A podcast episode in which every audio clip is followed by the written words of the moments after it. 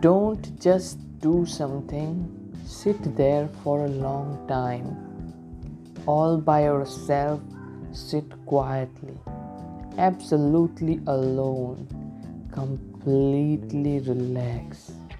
Don't allow the television or music to be on. Just be with yourself. Watch for what happens. Feel your sense of belonging to the silence. Observe insights starting to appear. Observe your relationship with yourself starting to get better and softer and more comfortable. Sitting quietly allows your true dream life to give your hints and flashes of motivation. In this information rich, interactive, civilized life today, you are either living your dream or living someone else's. And unless you give your own dream the time and space it needs to formulate itself.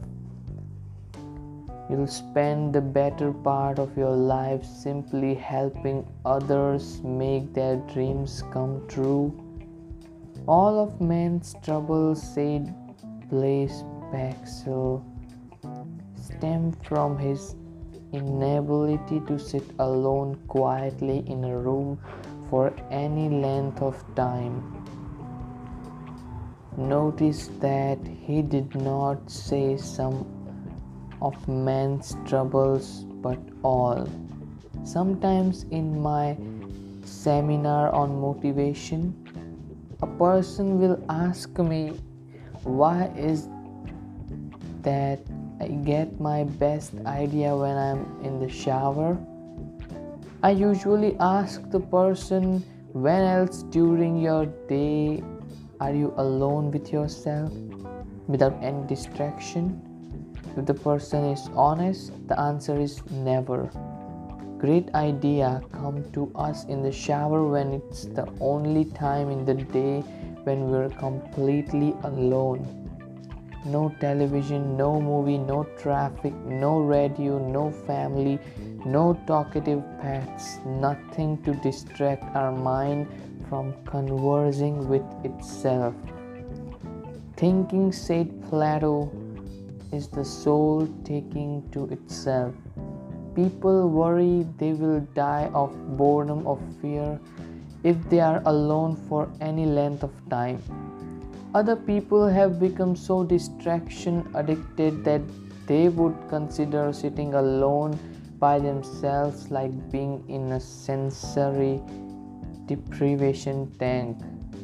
The truth is that the only real motivation we ever experience is self motivation that comes from within. And being alone with ourselves will always give us motivating idea if we stay with the process long enough. The best way to truly understand the world is to remove yourself from it. Psychic entropy, the seesaw mood swing between boredom and anxiety, occurs when you allow yourself to become confused by massive input. By being perpetually busy, glued to your cell phone out in the world all day with no time, no reflect you will guarantee yourself an eventually overwhelming sense of confusion. The cure is simple and painless. The process is uncomplicated. You do not need to leave your room, said Franz Kafka. Remain sitting at your table and listen. Do not even listen, simply wait. Do not even wait, be quiet, still, and solitary.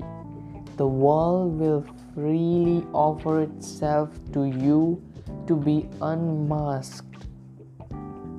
It has no choice. It will roll in ecstasy at your feet. In other words, don't just do something, sit there.